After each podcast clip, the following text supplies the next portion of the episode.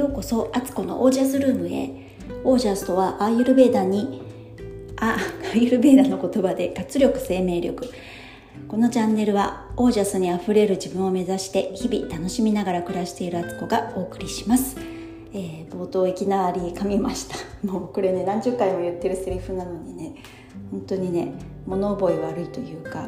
見ながらじゃないと言えないっていう状態です。はい、えー、今日は10月25日月曜日です、えー、今日一粒万倍日だったんですね。えーって今知ったっていうね。皆さんどんな日を過ごされましたか？えー、関東はねあの朝の方すごく天気良かったんですけど午後からだんだん曇りになってきて朝のねその天気が良かった時に私ちょうど家の中全部家事を終わらせてあのいつものねバターコーヒーを飲みながら読書をしてたんですよソファーに座って。ちょっと一時のお休みあのあの休憩という感じでねいたんですけどそしたらベランダからこうベランダ側の窓からね注ぎ込む日差しがもうものすごい暑いぐらいで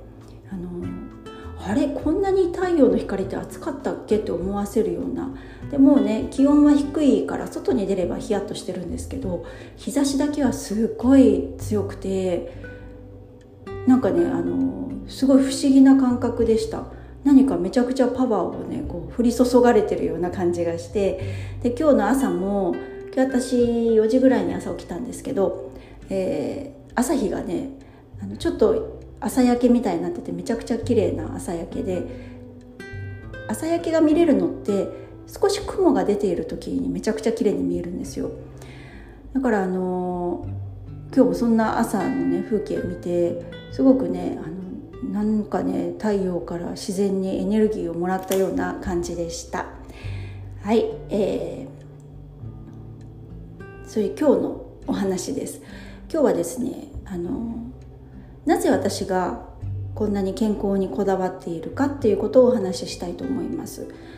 あの昨日からね一般募集であのオージャスファスティングのプログラムの募集が開始されたんですけれども本当にあと残席わずかっていう感じであの満席になり次第あの募集は終了ということになります。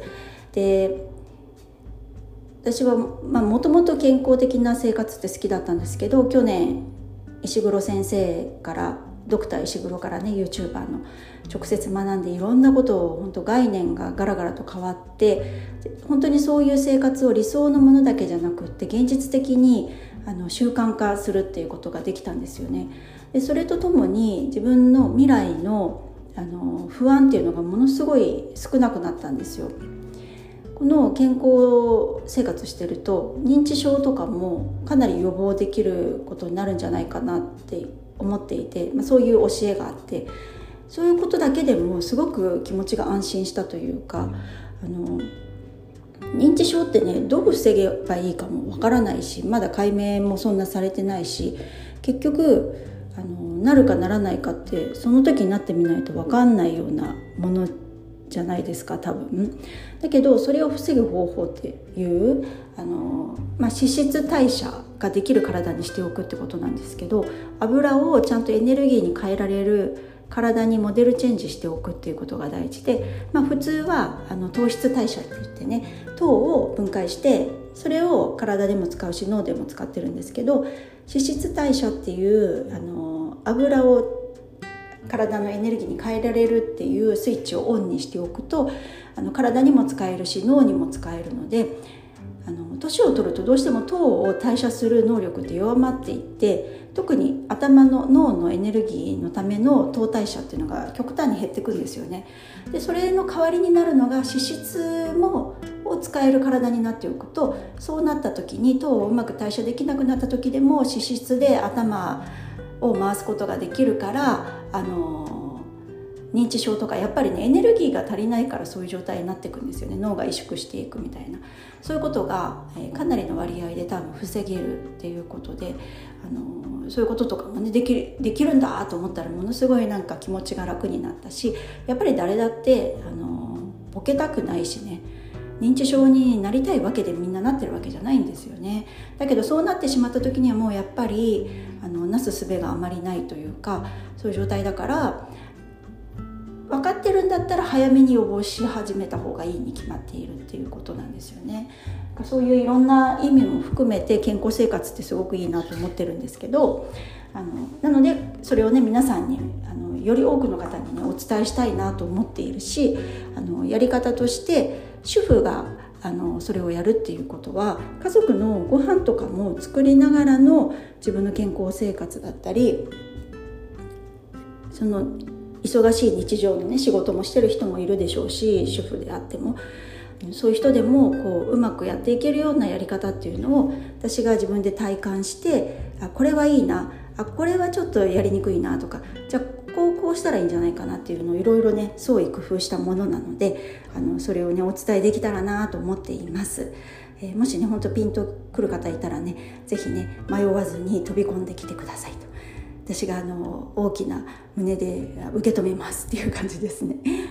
そしてあの今日何今日はねあのこの話をちょっとお伝えしたいなと思ってスティーブ・ジョブズが死ぬ間際に言ってた言葉、まあ、ある意味ちょっと遺言的な言葉なんですけどここをちょっと引用して、えー、ちょっとお話ししたいと思います。えー、これはですねちょっと途中中略もするんですけど今ちょっと引用しますね。えー私はビジネスの世界で成功の頂点に君臨した他の人の目には私の人生は成功の典型的な縮図に見えるだろうしかし仕事を除くと喜びが少ない人生だった。人生の終わりには富など私が積み上げてきた人生の単なる事実でしかない。病気でベッドに寝ていると人生が走馬灯のように思い出される。私がずっとプライドを持っていたこと認証やかっこ認められることや富は迫る死を目の前にして色あせていき何も意味をなさなくなっている。この暗闇の中で生命維持装置のグリーンのライトが点滅するのを見つめ機械的な音が耳に聞こえてくる。で、えー、ここからちょっと中略しますね、えー、そして、えーえー、とごめんなさいね、えー、あここです。あなたのためにドライバーを雇うことあドライバーを誰か雇うこともできる。お金を作ってもらうこともできる。だけどあなたの代わりに病気になってくれる人は見つけることはできない。物質的なものはなくてもまた見つけらあ物質的なものはなくなってもまた見つけられる。しかし一つだけなくなってしまっては再度見つけられないものがある。人生だよ命だよ。手術室に入る時その病人はまだ読み終えていない本が一冊あったことに気づくんだ。健康な生活を送る本。あなたの人生がどのようにしてどのようなステージにあったとしても誰もがいつか人生の幕を閉じる日がやってくる。あなたの家族のために愛情を大切にしてください。あなたのパートナーのためにあなたの友人のためにそして自分を丁寧に扱ってください。他の人を大切にしてください。という言葉をまあ言ったか言わないか多分言ったんじゃないかな。こういうことを考えていたんだろうなっていうのはあの推測できるんですけどあのそういう言葉があるんですよ。で本当にもう世界中の誰もがほぼ知ってるような成功を収めた人でもでものすごいお金もあるし権力もあるし人脈もある人ですけどそれでも病気っていうものからは逃げることはできないんですよね。他の人に代わってもらうことはできないってすごく重い言葉だと思うんですけど結局自分の命を管理するのは自分なんですよね。だから病気になるほど仕事をしすぎるとか体を酷使しすぎるとかストレス満載の環境に自分の身を置くっていうことはどれほど自分の財産を削っていってしまっているかっていうことだと思うんです。で長生きしたとしてもあの病気でねベッドの上で長生きするっていうのとあのいつまでも自分の足で歩けて好きなとこに行けてトイレとかも自分でちゃんとできてあの一人暮らしもちゃんとできるような老人でいるかってやっぱりどっちが幸せかって言ったら自分で完結できることですよね。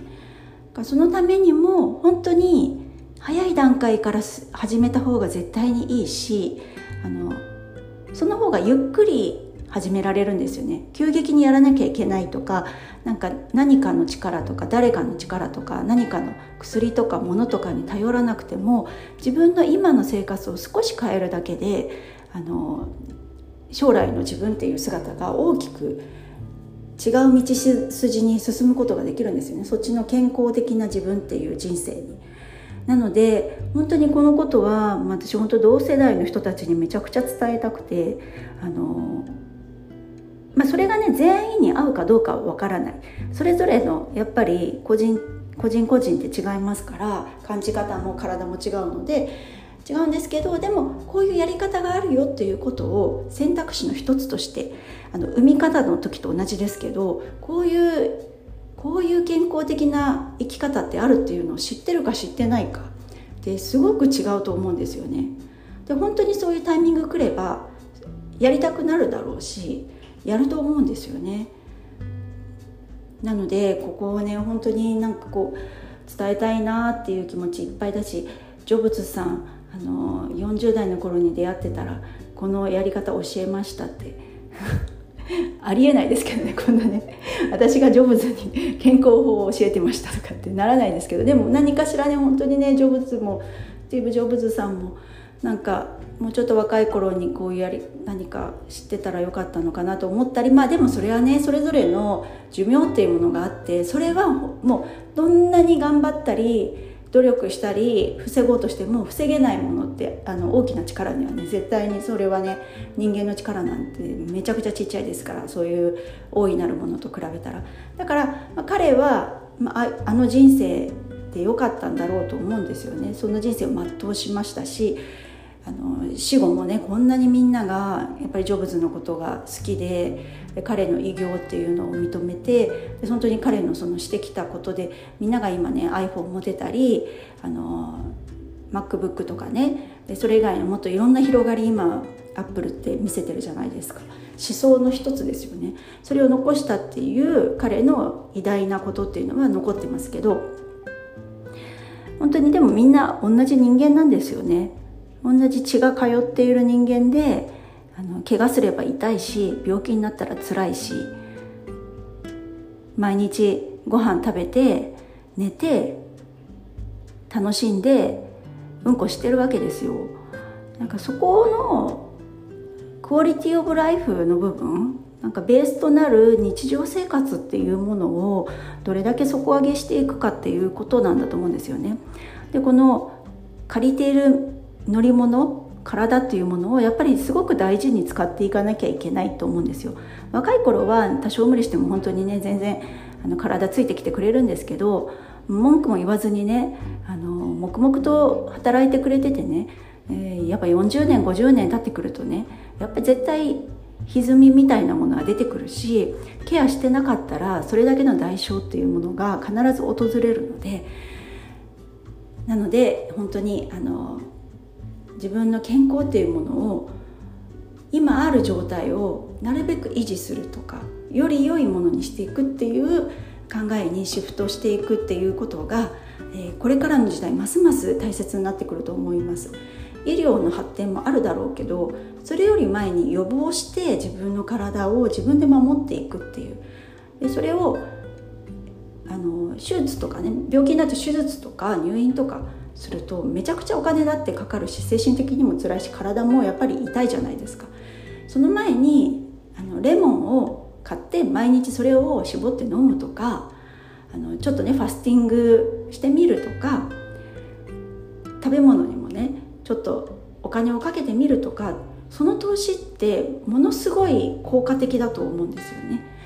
なのであのそういう形で皆さんにあの今後もねあの今回限りのファスティングじゃないので今後もまたあの企画していこうと思っているのでご興味ある方是非一緒にやりましょう。えー、それでは今日はこの辺で最後までお聴きくださりありがとうございました。ご感想ご質問は公式 LINE までお願いします。そしてこのファスティングのプログラムについてはあの私のインスタグラムを見てもらうか、えっと、ホームページの方に載せてありますのでそちらをご覧ください、